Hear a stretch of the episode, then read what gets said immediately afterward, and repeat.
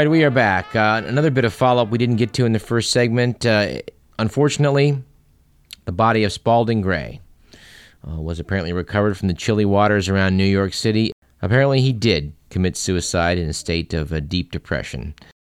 I never had a chance to hear Spalding Gray. Of course, as we mentioned on the show a couple weeks ago, he was supposed to have been at the Mondavi Center. I'm not sure why it is he attracted such a, a uh, devoted bunch of fans, but I know people uh, that really did like to hear uh, his monologues. Uh, my friend Lisa said she went to go see him three times with her husband Gordon. I guess I'll just try and uh, try and do him justice by quoting from "Swimming to Cambodia." Basically, a long, extended monologue about his work in the movie The Killing Fields, which was later itself made into a motion picture titled Swimming to Cambodia. Uh, his book opens as follows it was the first day off in a long time, and all of us were trying to get a little rest and relaxation out by the pool of this big, modern hotel that looked something like a prison. If I had to call it anything, I would call it a pleasure prison. It was the kind of place you might come to on a package tour out of Bangkok. You'd come down in a chartered bus, and you'd probably not wander off the grounds because of the high barbed wire fence they had to keep you in, and the bandits out and every so often you'd hear shotguns going off as the hotel guards fired at rabid dogs down along the beach on the Gulf of Siam. But if you really wanted to walk on the beach, all you had to learn was to pick up a piece of seaweed, shake it in the dog's face, and everything would be hunky dory. And a couple other passings I think are worthy of note. Daniel J. Boorstin passed away last week. A quiet historian who transformed the Library of Congress, author of some very interesting books, foremost in my mind, The Discoverers. An excellent read, I highly recommend it. Daniel Boorstin was 90 years of age. He had a very long and productive life. Passing away at age 89 was Jerome Lawrence last week, the playwright who co authored both Inherit the Wind and Mame. I'm sorry to say I've never seen the movie Inherit the Wind. Uh, it's a classic with Spencer Tracy. I've been hearing about it since high school. Uh, I guess I've had the DVD in my hand several times in the last year. I'm gonna I'm gonna actually buy the darn thing and watch it. Um, it's a fictionalized retelling of the monkey trial of John T. Scopes, a schoolmaster in Tennessee who was arrested for teaching the theory of evolution. It's rather sad that, uh, you know, 80 years after uh, Scopes, which I believe took place in 1924, we are living in a country that is now making every effort to restrict the teaching of evolution in public schools in many, many jurisdictions across the land.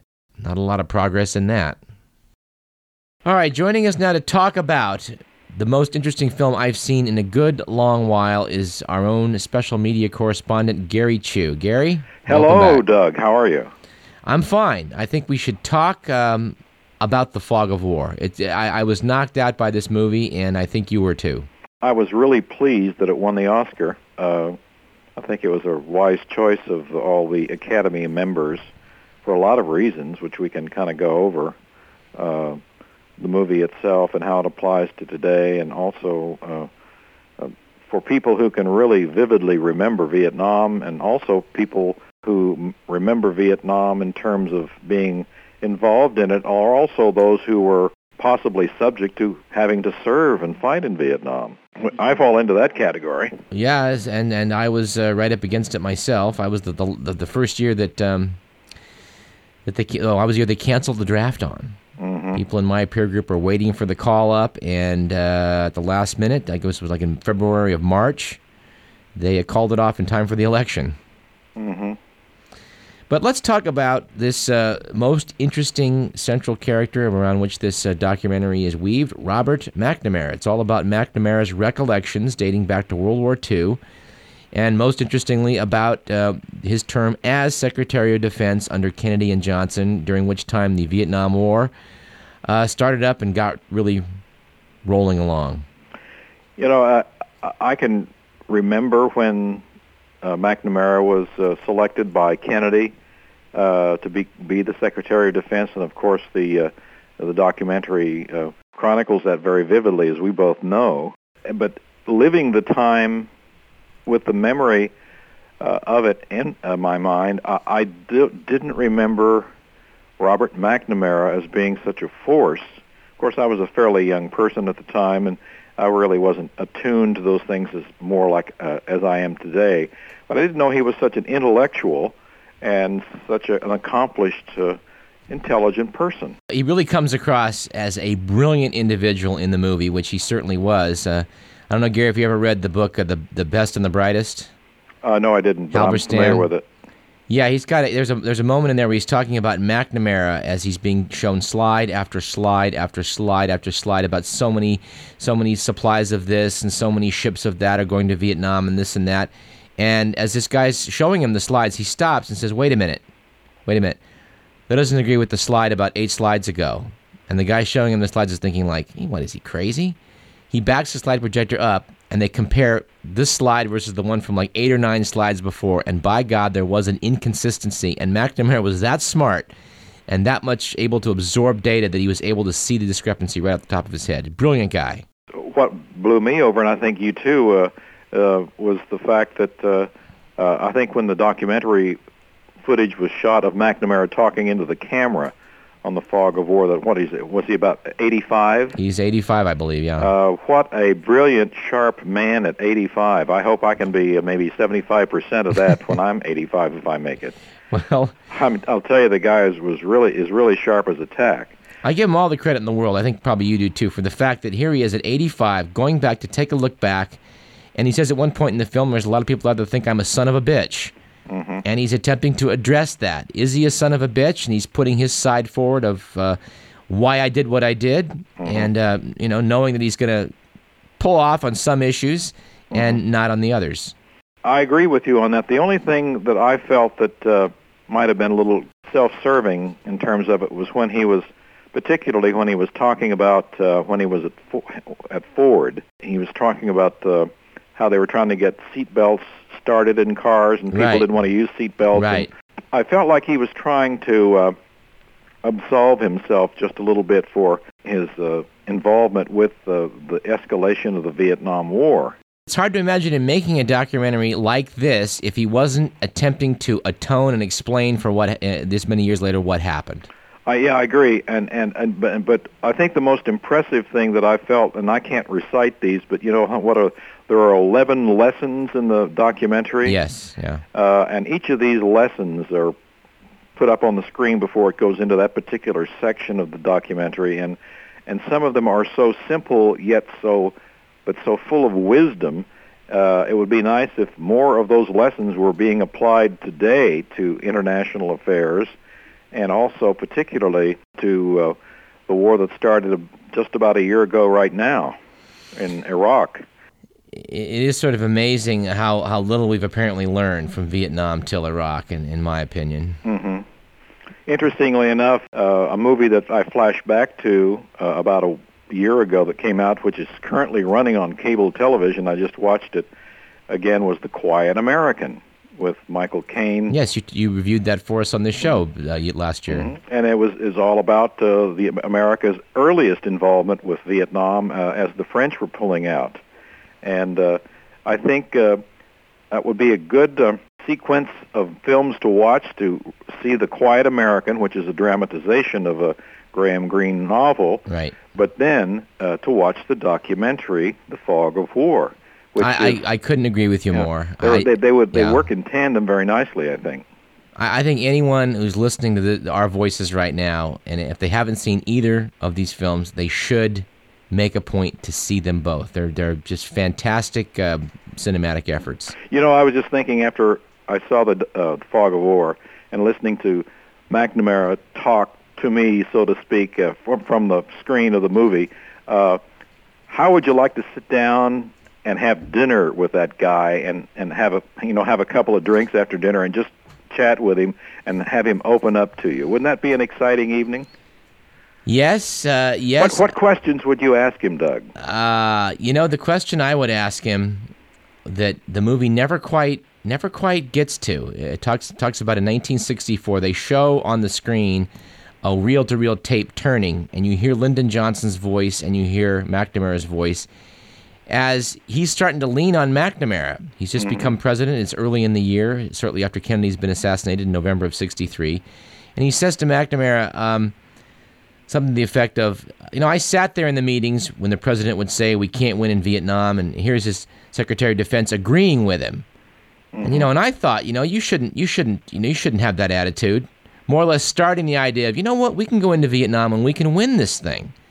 And mm-hmm. McNamara makes quite clear in the documentary that, uh, in his opinion, what he was recommending was going to be followed through on, and that had Kennedy lived, they would have continued to take people out of Vietnam. The order had started, and that that would have continued, and there would have been no such war as later ensued. And yet, it appears to me that Johnson leaned on McNamara for that war, and then McNamara acquiesced and went along.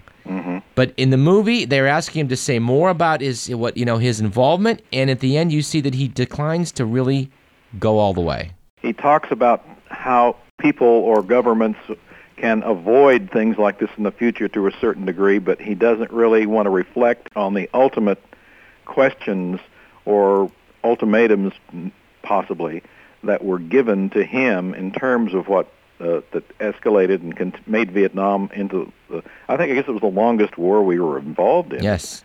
Ten years, or Yeah. it seemed like it went on forever for me as a young man. Well, really, it really raged from '64 to '73. So, Mm-hmm.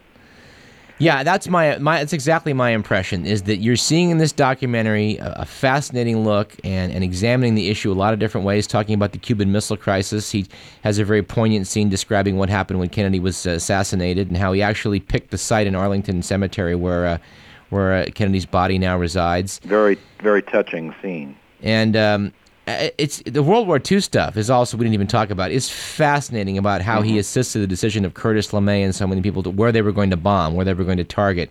He comes down on Curtis LeMay pretty heavily, but at the same time says that when you're really fighting a war, these are the kind of guys you need. Yes, and and I think you know there's a lot he would have to say. I think about Lyndon Johnson and how we got into that war that he's uh, he probably is going to take to his grave. Yeah, he he didn't. He was not forthcoming in that area, and you know it really kind of surprised me because he's seen to be such an open person about things to the point of vulnerability. You know, but in that one area he just clammed up. Well, at the end of the movie, he more or less says, you know, there's there's things I could say, and uh, and and Errol Morris, the documentarian, says to him, well, it's sort of like you're damned if you do and damned if you don't. And he said exactly, and I guess I'd rather be damned if I don't. Yeah, and that that that that said, even though he didn't say anything, it said a lot. I really recommend the movie. In fact, I'm going to go back and see it again. Uh, it's it's a kind of a movie that uh, it's worthy of more than one viewing, and and I'm so glad it won the Oscar. Well, I am too. Let's send people over to the Tower Theater in Sacramento where it is playing. I think it'll be there for a while, and uh, by all means, by all means, take this film in. I concur. All right. Okay. Okay. Bye bye. Take care. Now, in a story that I could hardly believe, National Public Radio reported last week that the Bush administration was now setting out to encourage biodegradable landmines. I'm I'm not making this up. They thought that landmines that persisted were kind of getting a bad rap and that we needed to go to the kind that would dissolve or go away after a certain set period of time. This reminds us of an interview we conducted uh, a couple of years ago with Carlton Heston, the brother of the famous actor Charlton Heston, on the subject of landmines. And I think, Mr. McMillan, it's time we dusted that off and played that for our listening audience. Mr. Heston, thank you for returning to our show. What's this we're hearing about your efforts to promote landmines? Well, that is incorrect. I am not promoting anything per se. I, I'm just helping the ALMMA get a new positive message out to the general public. Well, now, who exactly is the ALMMA? The American Landmine Manufacturers Association, Doug.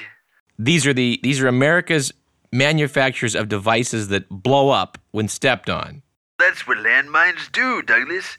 And besides, we're the world leaders in the field of touch triggered chemical energy devices. Well, I've heard that the USA was number one in making landmines. Well, it's true, partner. The naysayers who don't think Uncle Sam has know how in industry anymore have never seen the kind of quality product we export.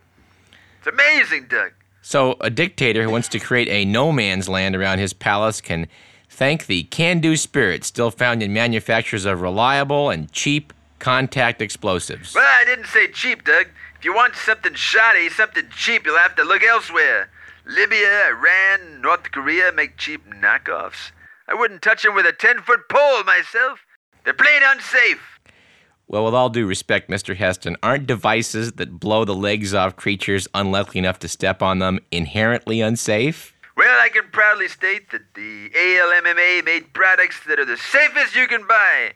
This is a tribute to the care that goes into the manufacture of them. You know, I I don't think any other industry, even semiconductors, shows the innovation and precision we bring to our finished products. You know, people around the world know this, and they buy American, Doug. American! So the balance of trade in the U.S. is being held together by microchips and landmines? More than you know, they just go like a house of fire when you need them. Well, when do you need landmines? Congress heard testimony indicating they had no utility for the Pentagon, and the Pentagon hired spokesmen to say they were useful to manufacture just the same. Well, they are. For whom? For the honest citizens of the world who'd wish to purchase them, it's a free country after all. You can buy what you want. Well, now, Mr. Heston, which Yes? honest citizens need landmines? You know, the late Princess Diana was leading a very successful effort to point out. Listen, partner, if you want to take military advice from a gal who married British royalty, divorced, then cavorted with Egyptian playboys, well, be my guest. I'd rather listen to generals, heirs of the revolution that cut the ties to British monarchs when they say they are plenty useful. And they are plenty useful. Well, these are generals hired to say that such a thing is useful, and they're hired by the manufacturers of the very product. Look, I work for the ALMMA because they need a spokesman, Doug. I believe in the right to bear arms. Can a military man go to work for someone who makes a good damn product? Well, he can, and you can, but tell me, why landmines are good? I did. They do a wonderful business. Well, why not sell crack at the PX? The U- U.S. arms industry can make a killing that way. Crack is an illegal drug and a dangerous substance harmful to the health. I lost my head, I guess. Um, so what are you Yeah, you doing? did. What What are you doing to support ALMMA? We're explaining to the public that our newest devices are not anti-personnel, that phrase sounds so negative. We want to be positive, Doug. And by the way, ALMMA has pledged not to market their products to children. So kids will not be targeted by the landmine No way. manufacturers. No way, no how. No sales to anyone under 15. Well, if they're not anti-personnel, what are they pro? Or we like to call them pro-pacification. Pro pacification. Devices that blow whatever steps on them to kingdom come. Well, doesn't this sound better, Doug? Well, I guess it does. You're damn well right it does. But Mr. Heston, don't you think there is something wrong if the civilized nations of the world Yeah? desire an end to landmines and U.S. manufacturers stand alone in opposition? Well, I certainly do not. Other nations are unlikely to stop using them. Well, why? We have we don't see poison gas used since World War One. Coincidence. Soldiers are not shot with hollow point rounds, and, and okay, admit, dumb as humanitarian bullets sound, a lot of combat vets owe their lives and limbs to the warring nations of the world adhering to such agreements. Isn't it time to add landmines to the list? no, my friend. In my opinion, it is not that time. Well, why not not? at all. Why not? Suppose the drug war needs to up the ante or something. So if we need to clamp down on drug producers, we'll mine their fields. Maybe. You know, Colombia once said they'll stop selling cocaine in the world market when the U.S. stops selling arms. See what I mean? They clearly have no intention of stopping and say so. Well, yeah, that's half the Damn point. them. You know, in arms manufacturing and sales, America can be proud to say we are number one, because we are, Douglas, we are. Well, I have to go now. I appreciate the forum you provided me. Let people think about these issues a bit. Folks often don't realize the importance of the sales that help drive our economy. The American Landmine Manufacturer Association, we say a case of mines a week. That's all we ask. They're good for the economy, and that is good for you, Oh, my my. friend. Responsible use, Doug. That's our motto. Responsible use. You wouldn't let your kids use the oven without supervision, would you? Or the chainsaw? You wouldn't let your granny stroll on the freeway, would you? Uh, no, I'm sure I wouldn't. All right. Well, then I'll see you soon.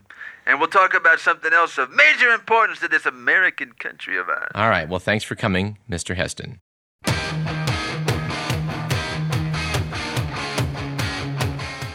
It should be noted before we leave this segment that the United States is the world's largest manufacturer of landmines. I'm Douglas Everett. You're listening to Radio Parallax, and this is KDVS 90.3 FM, Davis, Sacramento. Stay tuned to our third segment. We'll be talking to Michael Salem. Mr. Salem is offering a $100,000 reward for information leading to the arrest and conviction of the person or persons who killed Christopher O'Connor in New York City 17 years ago. He'll be here to talk to us about that case after this short break.